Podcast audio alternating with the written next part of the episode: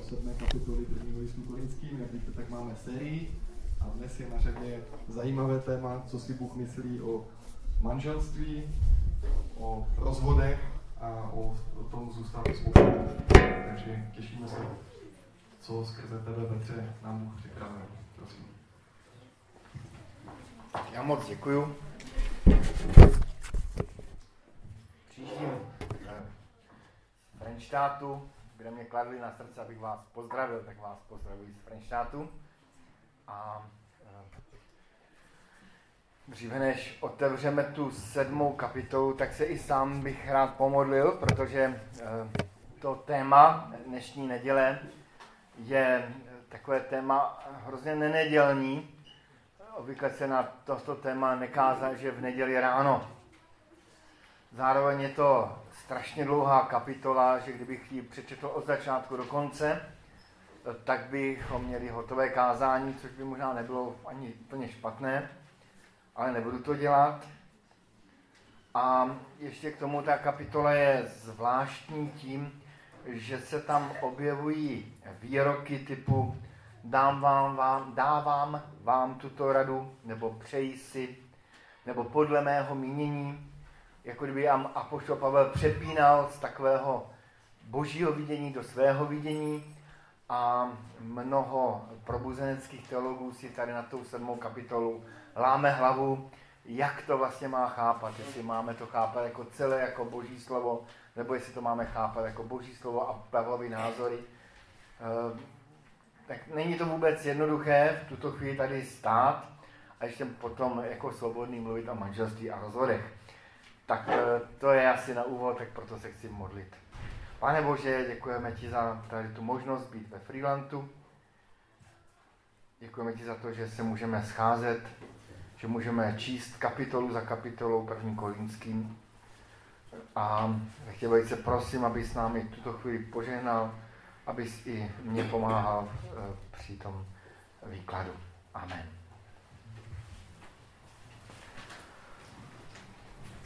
Budu tedy spolu s vámi číst tu sedmou kapitolu.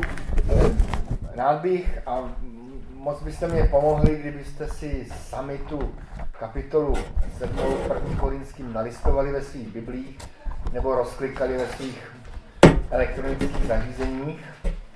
A protože občas budu eh, na některé na některé verše odkazovat, ne občas, často budu na některé verše odkazovat. Ta sedmá kapitola začíná prvním veršem. O tom, co jste mi psali. Dvojtečka. Tedy zřejmě korinčtí poslali Pavlovi nějaký dopis, kde mu e, dávali dotazy.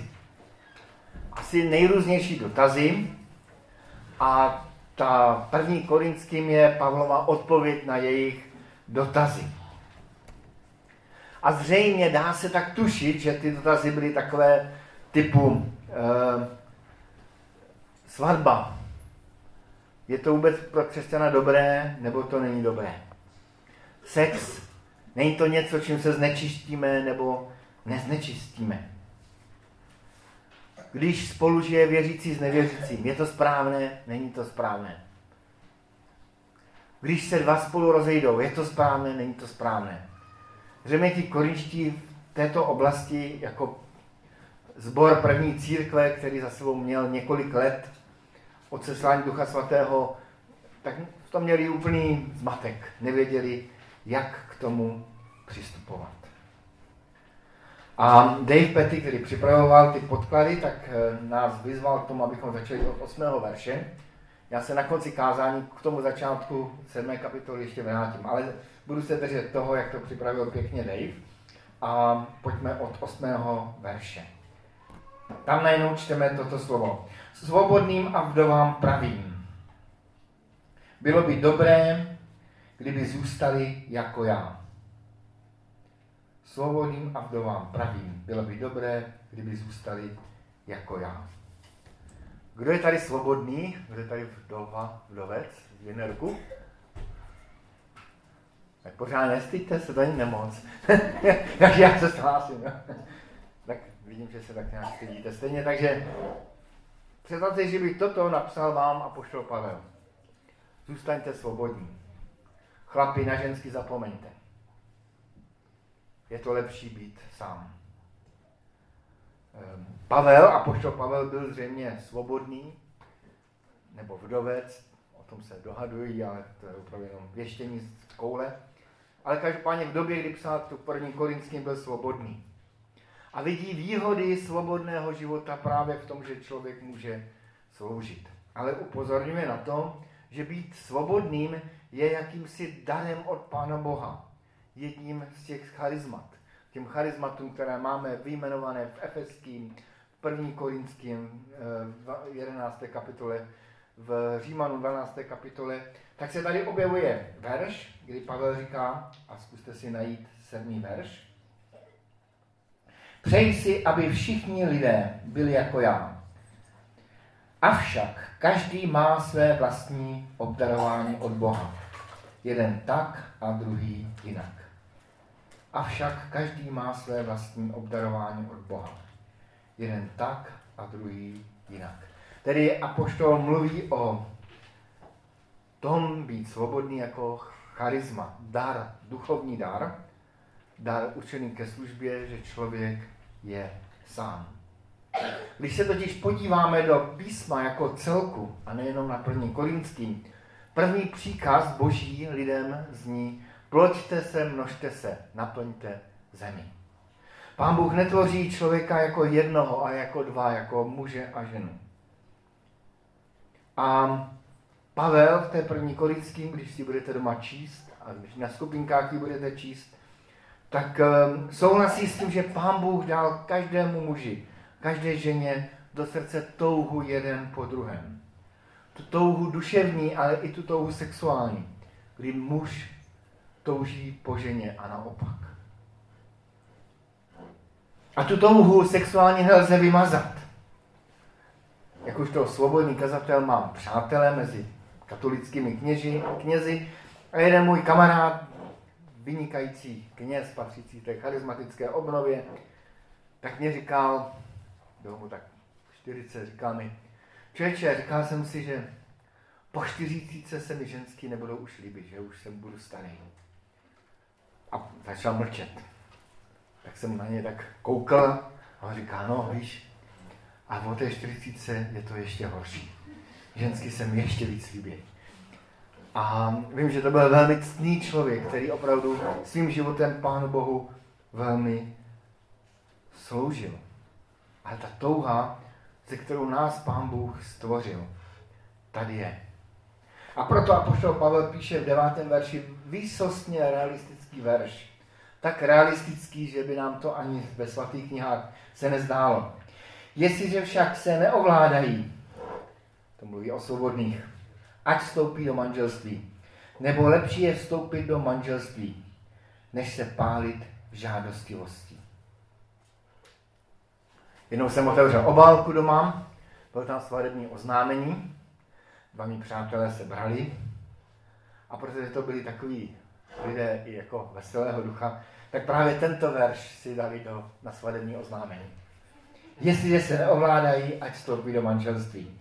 Neboť je lepší vstoupit do manželství, než se pálit v žádostivosti. Tak už mají dvě děti. A, e, takže to se mi ohromně líbí, že, že Apoštol Pavel naprosto jasně nestydí se za to, že každý z nás jsme byli stvořeni i s tou touhou jeden po druhém. A je takový velice realistický a přízemní. A potom velmi rychle přechází k dalšímu tématu a k tomu tématu svobodných se ještě zvrátí. A já to budu brát verš po verši, abychom neběhali po té kapitole. A přechází v jedenáctém verši otázce manželství a k otázce rozvodu. Říká tam v desátém verši, že žena od muže ať neodchází. A v jedenáctém verši říká, muž ať neodpouští ženu. A v jedenáctém verši tam čte, čteme zajímavý verš. Říkám, když by však přece odešla, ať zůstává nevdaná, nebo ať se s mužem smíří. Ehm, to je veršík, kterýho jsem si já sám ani pořádně nikdy nevšiml. A to je totiž ten dovětek, nebo ať se s mužem smíří. Tedy je zde jakoby možnost, že se dva lidé od sebe vzdálí na nějaký čas a pak sobě znovu najdou cestu.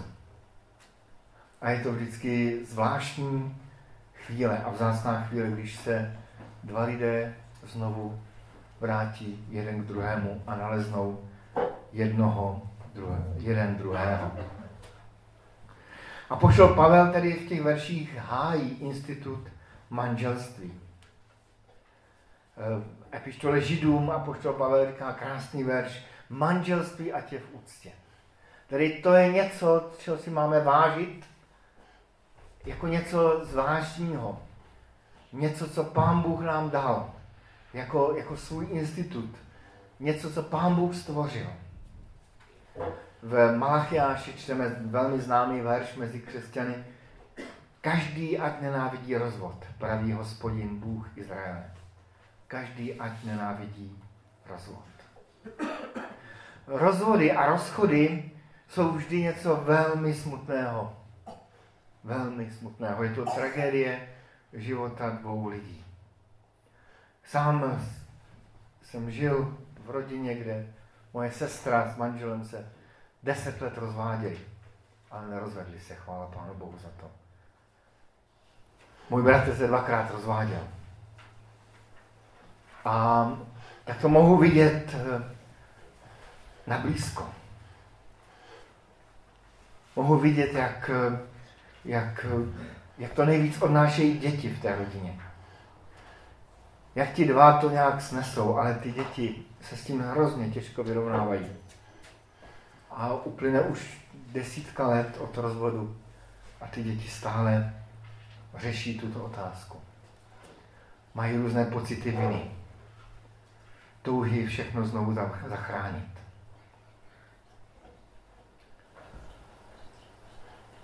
Když se dva rozejdou, zůstávají jizvy na duši. Zůstává taková šedavá zkušenostní cenzura těch dvou lidí i do dalších vztahů. I do vztahů lidí kolem. kolem.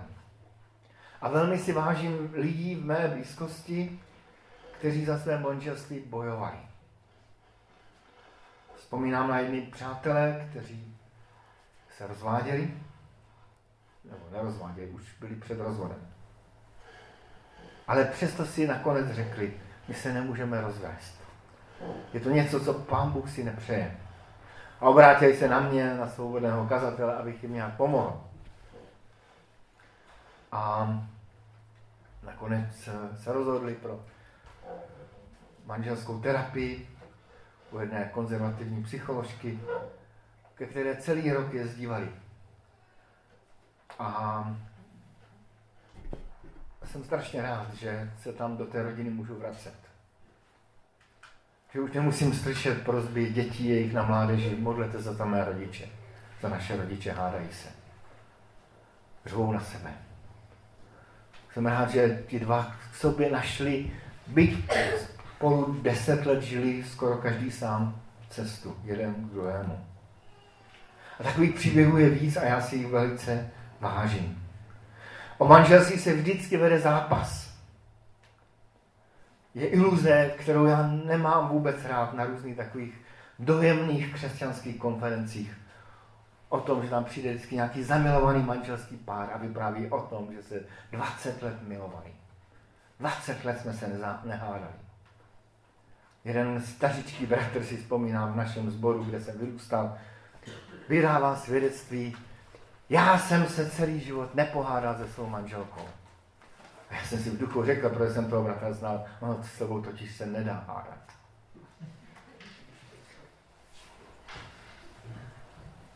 Když eh, posílám snoubence na manželskou přípravu, obvykle se o to nesnažím sám, tak eh, když se jich nakonec ptám před svatbou, říkám, co vám přinesla manželská příprava.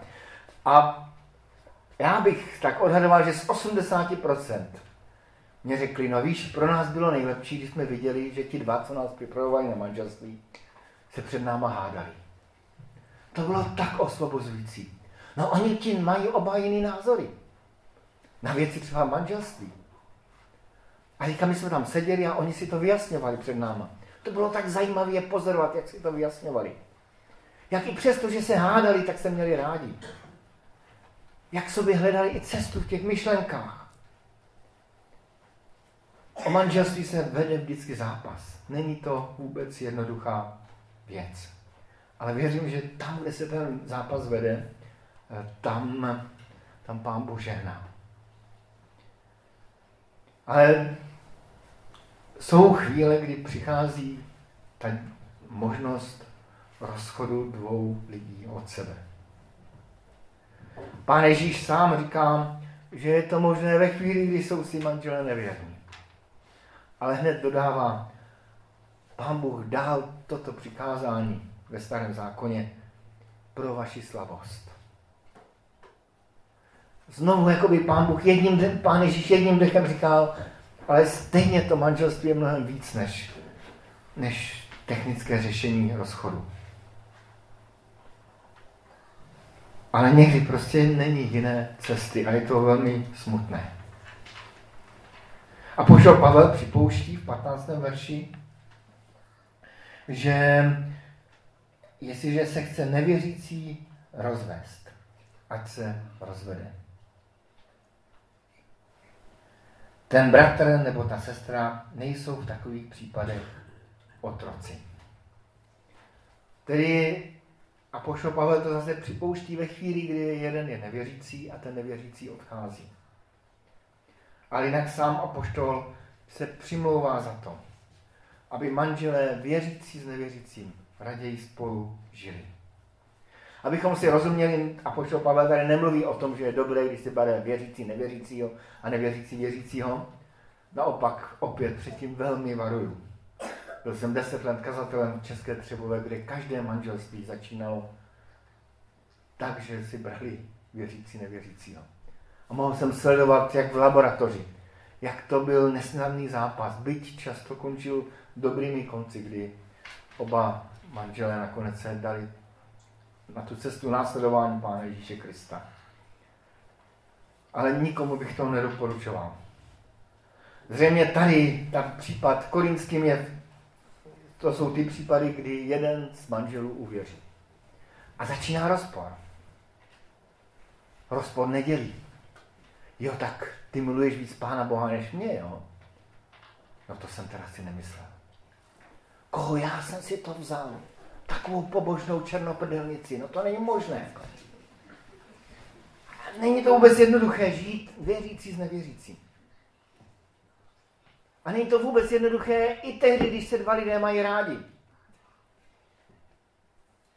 Dodnes vzpomínám na jeden telefonát, který mě dodnes nahání hrůzu, kdy mi volala jedna stará, velmi zbožná sestra, kterou jsem pracovně nazýval prorokyně. Žila celý život s manželem, který byl tak na půli cesty k Pánu Bohu. A měla ho nesmírně ráda. Volala mi a říkala bratře kazateli, Emílek včera zemřel.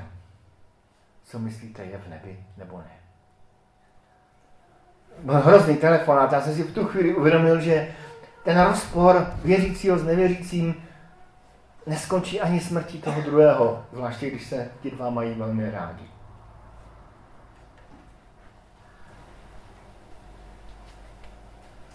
A pošel tedy tady se přimlouvá za to, aby žili spolu věřící s nevěřícím, když jeden z nich uvěří. A dokonce tam dává ohromně zajímavé zaslíbení, které se mi velice líbí. Je to zaslíbení ve 14. verši. Neboť nevěřící muž je posvěcen ve své ženě a nevěřící žena je posvěcena ve svém muži. Vždyť jinak by vaše děti byly nečisté, avšak nyní jsou svaté. Zvláštní verš, který by sám o sobě stál za, za jeden pečlivý rozbor. Ale apoštol dává toto zaslíbení. Je to, je to dobré, když budete spolu. Je to vztah, který je skrze Krista posvěcený. Takže máme tu dvě možnosti, které písmo nějak připouští. Na manželství s nevěřícím je možné rozvést za určitých případů. A to tehdy, když nevěřící odchází. A otázka manželské nevěry. Ale nad tím vším vždycky zůstává to, že manželství má být v úctě. Jako stvořitelský boží řád. Přesto všechno i v církvi bratrské dochází k rozvodu. A je mi to líto, zamýšlíme se nad tím jako kazatelé, jako staršostva. A tak vám hrozně doporučuji, nejlepší je prevence, abyste k sobě hledali cesty, abyste jezdili na manželská setkání, která se pořádají eh, na semináře, abyste se jako manželé ve skupinkách sdíleli a modlili se jeden za druhého. A pošel Pavel eh, potom znovu přechází k otázce svobodných mužů a žen. A dává tam své vidění světa. Nejunikátnějším veršem pro mě vždycky je 28. verš.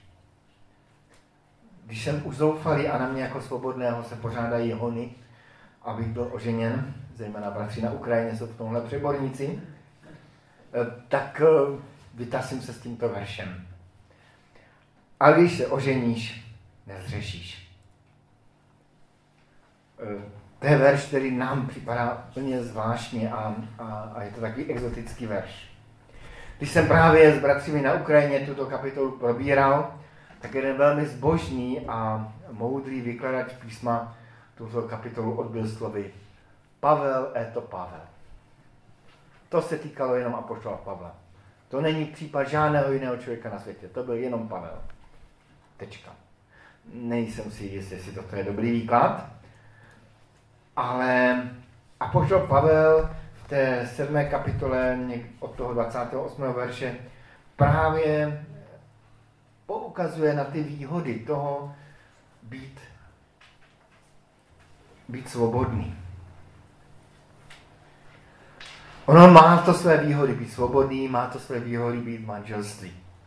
A Jan Amos Komenský prohlásil jednu velmi moudrou, moudrou větu o manželství. Říkal, a byl to člověk, který měl, jak si zapomněl, kolik měl manželek? Šest? Nebo tři? Nebo čtyři? Jako ne, že by se rozvedl, on vždycky mu manželka zemřela, ale měl těch manželství hodně a prohlásil o manželství, bez něho i v něm teskno bývá. Bez něho, tedy bez manželství i v manželství, teskno bývá. A pak tam ještě dodává, a i když se nejlépe zdaří sladké s hořkým se mísí. A pošel Pavel tam poukazuje od 32. verše na výhody toho být svobodný. Říká, chci, abyste byli bez starosti.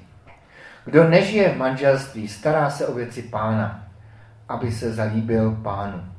Ale kdo se oženil, stará se o věci světské, jak by se zalíbil své ženě a je rozdělený. Neprovdaná žena a pana se stará o věci pána, aby byla svatá tělem i duchem. A když se provdá, stará se o věci světské, jak by se zalíbila svému muži. To říkám k vašemu prospěchu, ne abych vás omezoval, ale abych vás, abych vás vedl k počestnosti a k nerušené oddanosti pánu. Tedy má to své výhody být svobodný. Jak jsem říkal, na mě jako svobodného se pořádali někdy velmi důvtipné hony. A, a mohu říct, že to je někdy až nepříjemné. Bylo období, kdy nebylo dne, kdybych na sebe neslyšel nějakou poznámku, ty jsi svobodný. Teďka už není týdne. Minulý týden jsem byl na Ukrajině, tak jsem to zase slyšel, ale um, je to taková exotická věc, být svobodný uprostřed křesťanů.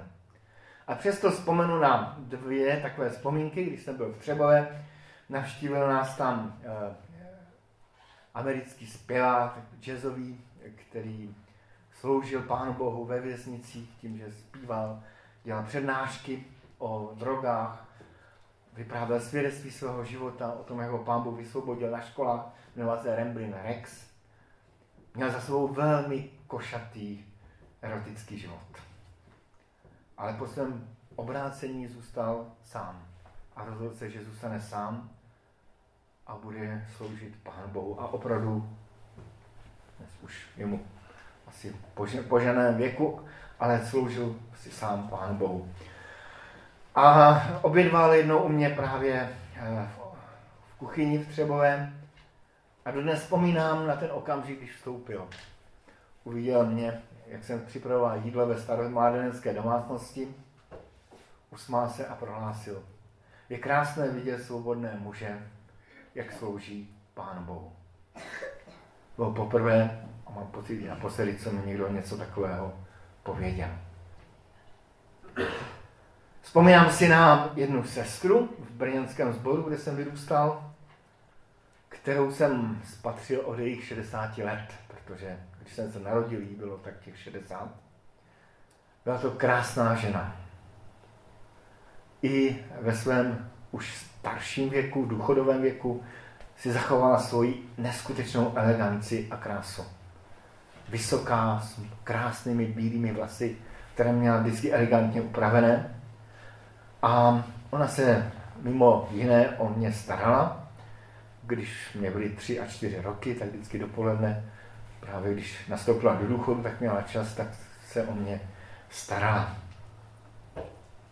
A jednou jsme ji pozvali do mládeže, aby vyprávěla o svém životě, jak žila.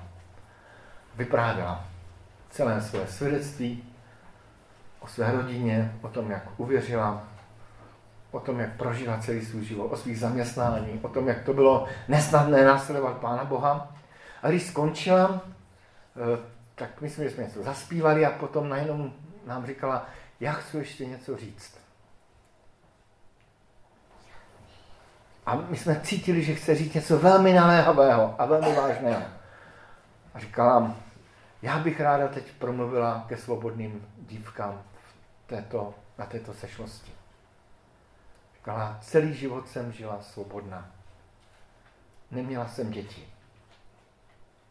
Ale pán Bůh mi to vynahradil úplně jinak. V jiných oblastech. A říkala, není to nic špatného, když někdo z vás přijme toto povolání. A budete třeba celý život sami. A Pán Bůh vám to nějakým způsobem vynahradí. Zvláštní slovo. To sestra později už umřela, dnes nežije, ale tyto věty mám stále v paměti. Něco naléhavého nám chtěla říct. A opravdu celý život sloužila Pánu Bohu a vydávala svůj život Pánu Bohu. Pak tam máme verše od 36. verše do 38. verše. Až, až je budete číst na skupince, možná, že vám vzniknou stejné otazníky jako vykladačům těchto oddílů. Nikdo totiž neví, jak tím rozumět. Jestliže však někdo myslí, že vůči své paně, která je ve zralém věku, jedná nečestně, že to musí tak být, ať to dělá, ať dělá, co chce, nehřeší, ať se vezmou. Kdo je však pevný ve svém srdci a není ničím nucen, ale má v moci svou vůli a rozhodl se ve svém srdci, že zachová svou panu, dobře učiní. Můžete o tom přemýšlet, jak je to myšleno. Někteří to chápou tak, že to jsou slova pro otce, kteří mají své dcery, panny, které mohou a nemusí vydat nápadníkům. Jiní, například překladatel ekumenického překladu, to chápou tak, že se tady jedná o snoubence. Kdo jedná nečestně vůči své snoubence, tak to máte, pokud máte ekumenický překlad, tak takhle to vykládají oni. A jeden z výkladů, který mně připadá nej, asi nejpřiléhavější, je, že se zde mluví a dá se to také snad to slovo panna přeložit jako panenství a panictví. Jednat nečestně vůči svému panenství a panictví. Ale připomínám to, že to je takový nesnadný oddíl k, k pochopení. A pošel Pavel potom v těch verších 39. v závěru té 7. kapitoly říká, žena je vázána zákonem po dobu, když je její muž. Když její muž zemře, je svobodná a může se vdát za koho chce, ale jen v pánu, tedy za věřícího.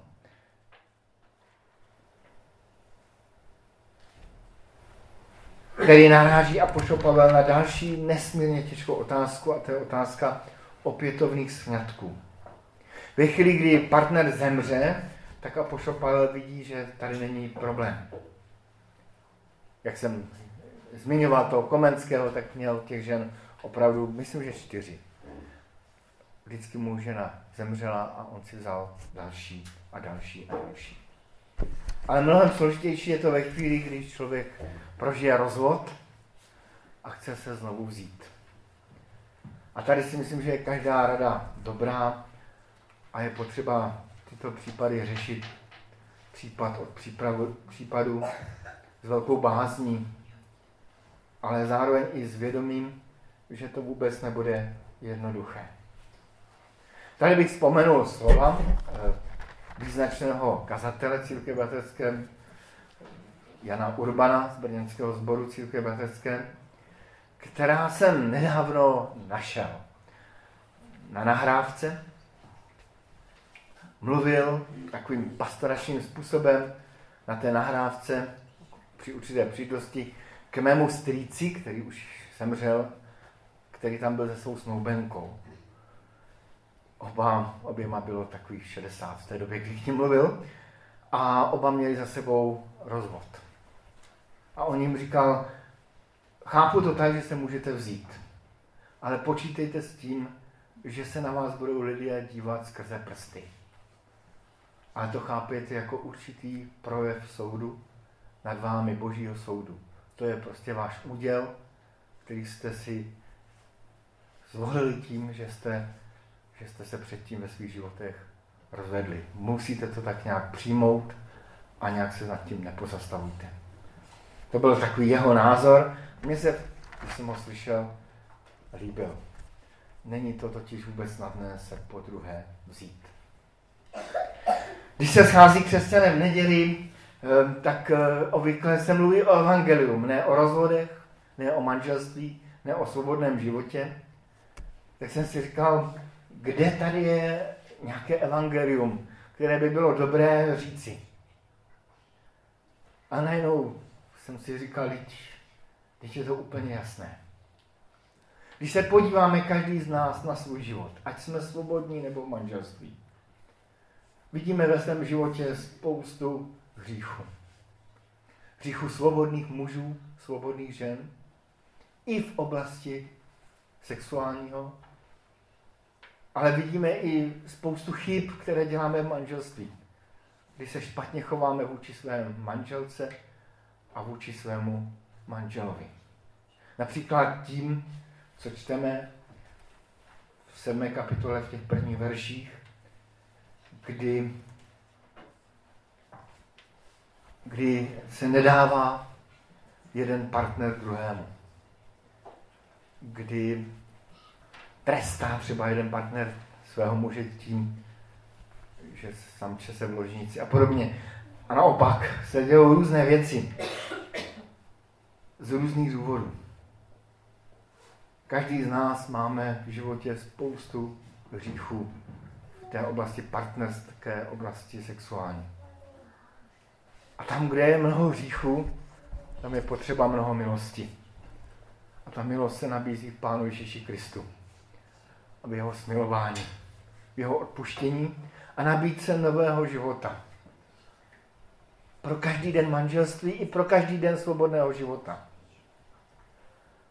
A tak to evangelium jsem zhrnul do staré modlitby, která je docela jednoduchá, kterou se snadno naučíte. Pane Ježíši, buď milostiv mě hříšnému. Pane Ježíši, buď milostiv mě hříšnému. Amen.